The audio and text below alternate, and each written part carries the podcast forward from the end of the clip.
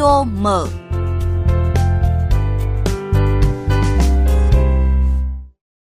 Thưa quý vị và các bạn, đầu năm học mới liên tiếp xảy ra những vụ bạo lực học đường khiến cho dư luận không khỏi bức xúc.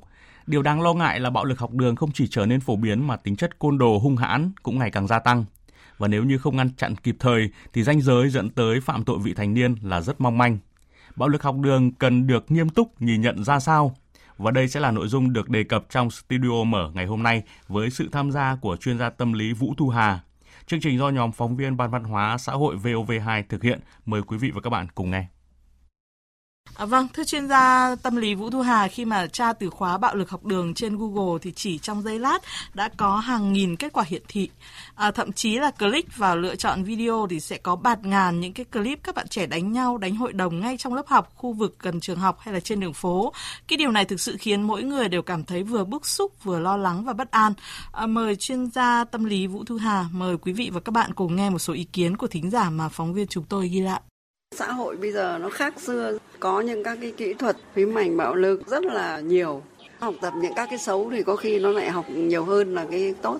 Nếu mà gia đình mà không nghiêm khắc mà không theo dõi thì sẽ hư thôi. Quản lý của gia đình không sát sao, tức là không quản lý, không giám sát được con của mình. Thứ hai, nhà trường tất nhiên là họ cũng quan tâm, thế nhưng mà vì học sinh đông quá, là học sinh cá biệt thì người ta mới chú ý. Tổ dân phố, phường, gia đình không tuyên truyền cái luật pháp không chỗ nào mở ra mà để giáo dục cái ý thức của học sinh mặc dù trong nhà trường là có những cái bộ môn giáo dục công dân nhưng mà cũng chưa quán triệt hết À, thưa chuyên gia tâm lý Vũ Thu Hà, qua những cái ý kiến vừa rồi thì có thể thấy là có muôn vàn những cái lý do khiến cho cái tình trạng bạo lực học đường ngày càng gia tăng ạ. Ờ, dạ vâng ạ, tôi cũng thấy rằng có rất nhiều lý do để mà chúng ta thấy rằng bạo lực học đường gia tăng. Nhưng mà một trong những cái lý do chính ở đây thì tôi cho rằng là khi mà các con ở lứa tuổi đang phát triển đấy, ừ. cái hình ảnh bản thân của các con muốn thể hiện nó rất là quan trọng. Và để mình có một cái hình ảnh bản thân tốt hoặc nhiều khi các con không phân biệt được đúng với sai ấy, thì nhiều khi các con lại thích cái hình ảnh nó ngầu một chút các thể hiện cái tôi một chút anh chị một chút đấy thì ừ. cũng có thể đấy là một cái cách để tạo ra cái bạo lực học đường hiện nay ạ. Dạ vâng. À, theo thống kê của các nhà nghiên cứu thì nước ta đang là một trong những cái nước đứng đầu về bạo lực học đường. Còn theo một thống kê khác của Bộ Giáo dục và Đào tạo cho thấy là cứ khoảng 5.000 học sinh thì lại có một vụ đánh nhau và khoảng 11.000 học sinh thì lại có một em phải nghỉ học vì đánh nhau. Bà nghĩ sao trước những cái con số này ạ? Đây liệu đã là những cái con số thực tế hay chưa ạ? Ờ, tôi cho rằng đây là một cái con số đã là báo động rồi nhưng mà rất khó để có thể thể nói được rằng đó là con số thực tế ừ. bởi vì có những cái ờ, chúng ta biết là bắt nạt học đường hay những cái ờ, bạo lực học đường ấy, nó liên quan đến những cái tinh thần ví dụ như chúng ta nhắn tin cho nhau hoặc là chúng ta nói kháy các học sinh nói kháy nhau thì những cái đấy chúng ta không đong đếm được và không ừ. có cái số liệu chính xác. Vì vậy có thể tôi nhận thấy rằng là nó cái cái con số mà bạo lực học đường nó còn nhiều hơn như thế nữa. Nhiều khi là chúng ta vẫn còn chưa để ý tới một cách cụ thể. À, nhưng tôi chắc rằng nó sẽ nhiều hơn bởi vì cái bạo lực học đường nó không chỉ ở cái phần uh, cọ sát đánh nhau về mặt cơ thể nó còn liên quan đến phần tinh thần hay là lạm dụng trong trường học nữa À, vâng, học sinh xích mích cãi nhau, đánh nhau có lẽ cũng là cái chuyện thường tình ở cái tuổi còn nông nổi. Nhưng điều đáng nói là những năm gần đây thì cái tính chất và mức độ của các vụ bạo lực học đường thì ngày càng nghiêm trọng thưa bà.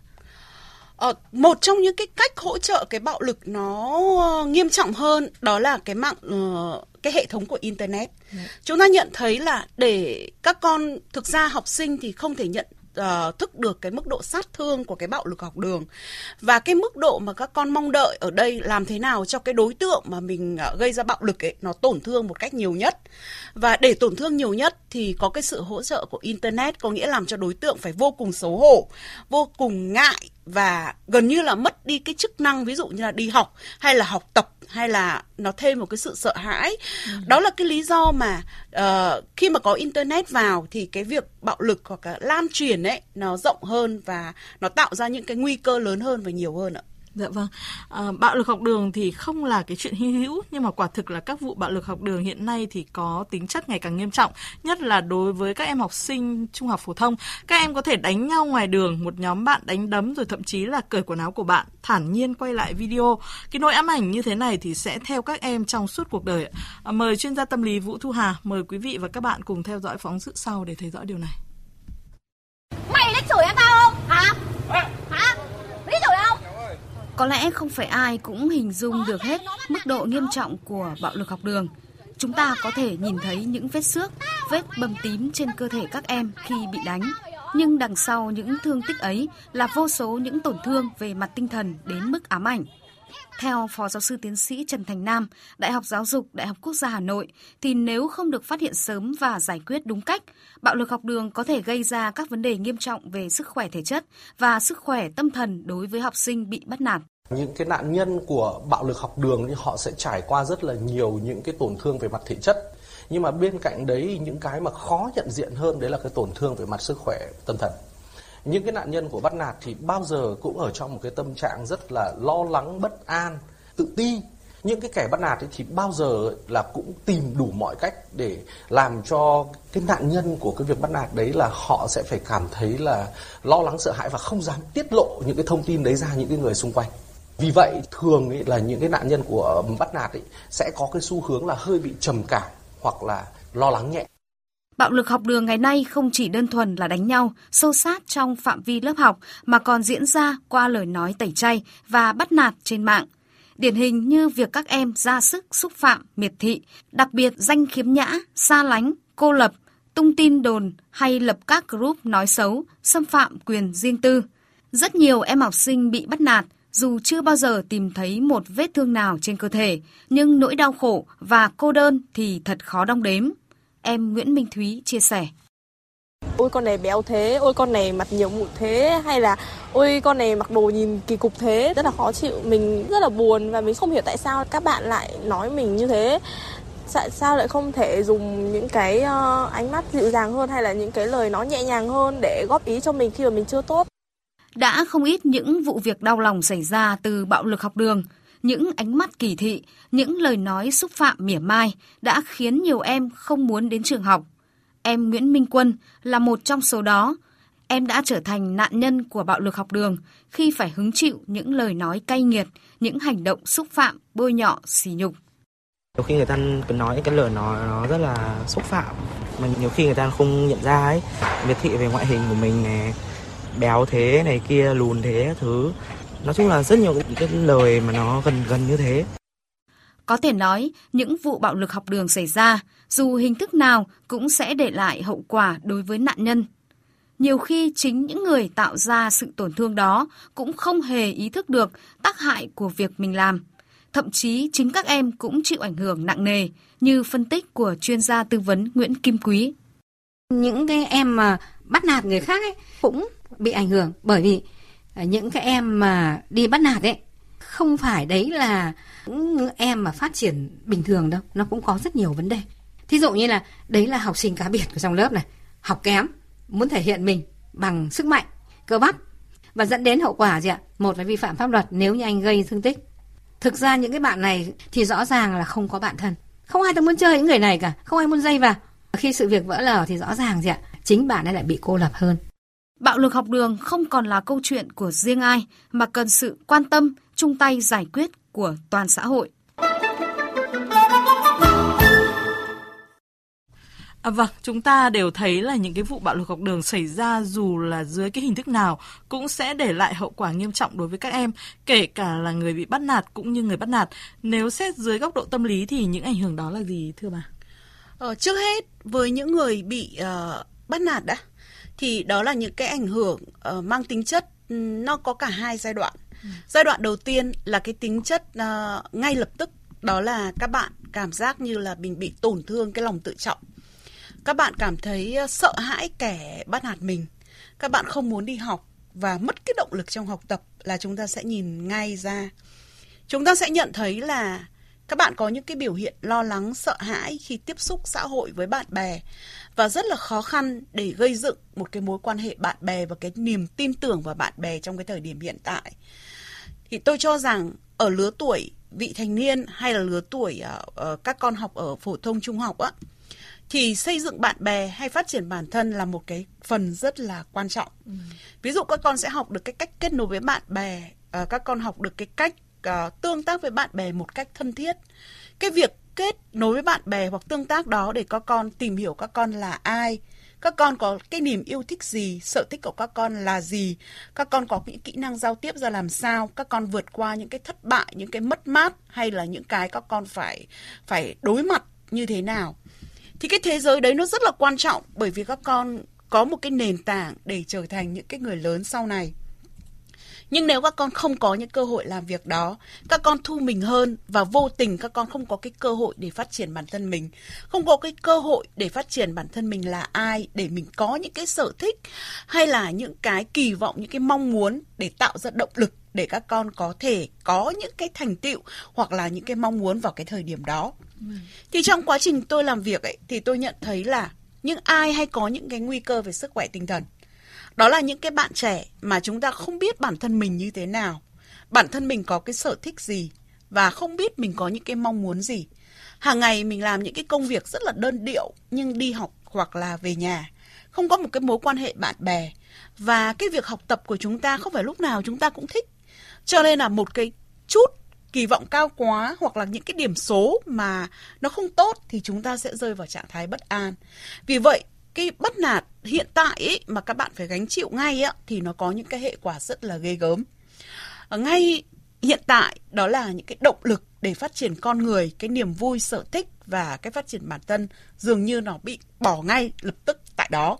Ừ. Và nếu như chúng ta không có cái cái hỗ trợ kịp thời thì chúng ta sẽ nhận thấy là tỷ tại sao tỷ lệ mà liên quan tới trầm cảm và lo âu nó tăng hiện nay là bởi vì nó diễn ra trong cái hiện tại là chúng ta không có cái hỗ trợ kịp thời trong cái ngay lập tức khi có các con có những cú xúc đối với cái bạo lực học đường. Còn cái hệ quả một cách lâu dài thì cái này nó rất là lớn. Bởi vì nó liên quan tới cái việc là khi các con không có động lực rồi thì các con sẽ không muốn học, không muốn đến trường và các con cảm thấy nghi ngờ bản thân mình và không hề phát triển lòng tự trọng. Vì vậy, một cái thời gian rất dài các con sống trong những cái bối cảnh như vậy thì khi trưởng thành hơn, các con sẽ không có những cái động lực trong một mặt tương lai á. Đó là mình sẽ làm gì, uh, sẽ là ai, sẽ phát triển cái tiềm năng của mình về mặt năng lực để mình có một cái sự nghiệp sau này như thế nào. Gần như là nó không có nữa.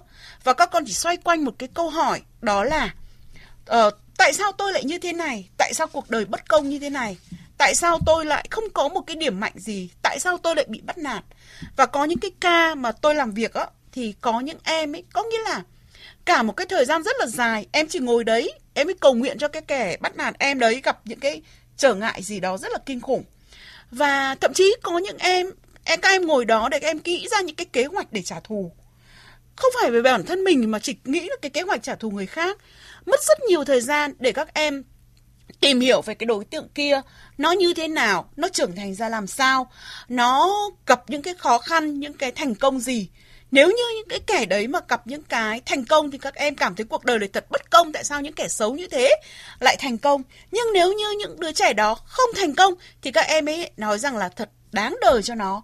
Và các em mất rất nhiều thời gian để làm việc đó, để xem xem cái kẻ đó như thế nào. Thay vì là mình phải phát triển bản thân của mình hay mình trưởng thành ra làm sao thì đấy là cái câu chuyện mà tôi thấy nó rất là đau lòng, bởi vì các em có thể làm cái khác nó tốt hơn. Bởi vì các em có thể trưởng thành và phát triển bản thân của mình nhiều hơn là cái việc mà các em phải theo dõi như thế, mà nó không phải một thời gian một, hai năm đâu, và nhiều khi nó là cả một cuộc đời. Và tôi thì cho rằng đến bây giờ tôi nhận thấy cuộc đời của chúng ta không có dài. Và nếu như chúng ta biết tận dụng để chúng ta phát triển trưởng thành càng sớm thì chúng ta sẽ càng tốt hơn. Và nếu mà như vậy thì nếu không rơi vào trong trường hợp bị bắt nạt thì có thể đâu đó cuộc đời của các em nó cũng đã rạng rỡ. Vì vậy cho nên cái mức độ mà các em phải trả giá ở mức độ dài thì tôi nghĩ là nó còn nhiều hơn rất nhiều so với những cái việc mà chúng ta nhìn thấy ở khía cạnh ngắn hạn.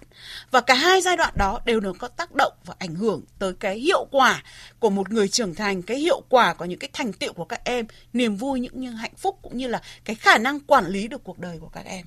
Vâng. Um, đối với những cái vụ xích mích xảy ra giữa các em học sinh thì nhiều phụ huynh nghĩ rằng thôi thì kệ con cứ để chúng va chạm sau này ra đời thì sẽ trở nên cứng rắn hơn mạnh mẽ hơn hoặc là chuyện trẻ con để bọn trẻ tự giải quyết. Nhưng mà sau khi xem các đoạn video clip về các vụ học sinh đánh hội đồng thời gian qua thì tôi nghĩ đó không chỉ là cái chuyện va chạm xích mích giữa con trẻ bà thì nghĩ sao ạ? Ờ, tôi nghĩ là chúng ta phải đảm nhận cái vai trò trách nhiệm làm cha mẹ trước đã. Mà vai trò trách nhiệm làm cha mẹ trước hết là chúng ta phải dạy các con các kỹ năng. Và các kỹ năng đầu tiên ở đây ý, và những cái giá trị sống đầu tiên ở đây đó là không có bạo lực. Bởi vì bạo lực sẽ sinh ra bạo lực và nếu như chúng ta giải quyết bằng bạo lực thì cái mâu thuẫn đấy không bao giờ giải quyết được và làm những cái tổn thương và những cái bất hạnh như chúng ta đã phân tích từ trước.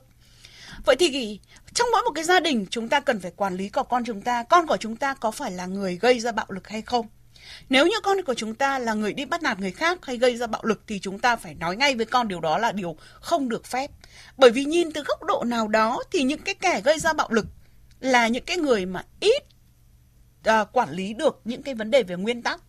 Nếu như các bạn trẻ mà không quản lý được về nguyên tắc, về lâu dài thì rất khó khăn trong việc các bạn ấy trưởng thành để trở thành một người có trách nhiệm trong xã hội sau này. Và chúng ta nhận thấy là tại sao cái sự việc vi phạm vị thành niên nó tăng cao là bởi vì những người đó là những cái người không biết cách cách quản lý cảm xúc, quản lý hành vi của mình và gây ra rất nhiều những cái bạo lực. Vì vậy ngay kể cả những bố mẹ mà con có gây ra bạo lực thì chúng ta phải nhận thấy đây là lỗi và trách nhiệm của bố mẹ và bố mẹ cần phải giải quyết và bố mẹ cần phải nói chuyện với con. Và cái thứ hai nữa ở đây là với những cái đứa trẻ mà nó mong manh ấy, nó yếu đuối mà nó hay bị bắt nạt thì cái này lỗi không phải tại nó. Tôi thấy có rất nhiều các con mà rất là bức xúc về việc các con kể lại cái câu chuyện bị bắt nạt ở trường ấy. Khi mà các con nói lại với bố mẹ thì bố mẹ bảo mày phải làm gì nó thì nó mới bắt nạt mày chứ. Thì tôi nghĩ cái đấy là một cái rất là vô lý bởi vì có những đứa trẻ nó không có cái cơ chế để nó bảo vệ bản thân nó vì bản thân nó vốn dĩ là yếu đuối và mong manh. Thì trong những cái trường hợp đấy thì bố mẹ cũng cần phải nói chuyện với con, dạy con những cái kỹ năng sống để cho con có thể đối mặt tốt hơn và giải quyết các vấn đề. Và những cái trách nhiệm khi mà thuộc về ờ, bố mẹ ấy, đó là ở lứa tuổi trưởng thành này các con gặp vô vàn những cái thách thức những cái mối quan hệ mà người lớn không thể hình dung tại sao nó lại có thể kinh khủng như vậy thực ra nếu như chúng ta nhìn ở khía cạnh rất là đơn giản của sao thì các con tự giải quyết.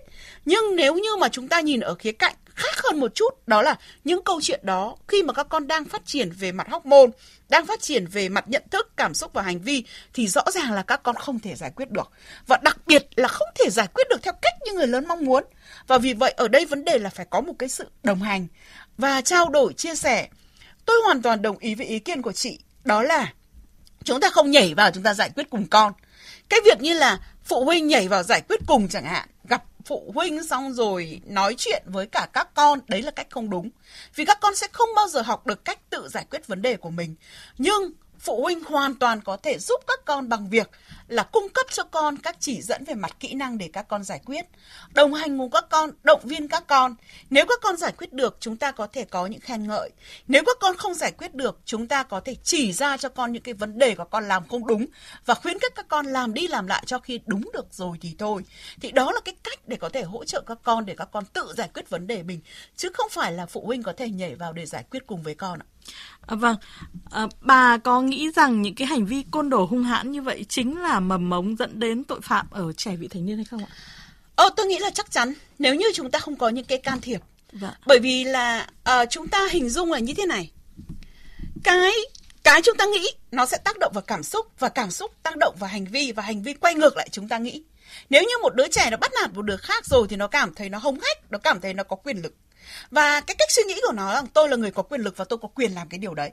Và khi mà nó làm được cái điều đấy thì nó vui sướng lắm, bởi vì tại sao tôi thao túng, tôi có thể điều khiển, thao túng, điều khiển sai khiến người khác.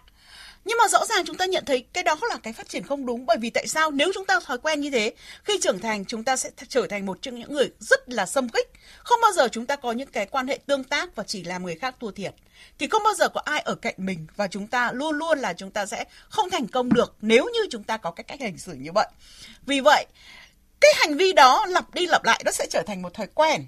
Thói quen mà chúng ta thường dung sử dụng thì nó trở thành lối sống. Và khi chúng ta đã có lối sống đó rồi, thì cái thay đổi cái điều đó rất là khó. Nhất là khi chúng ta càng trưởng thành hơn, thì nó càng lặp lại cái hành vi đấy nhiều hơn.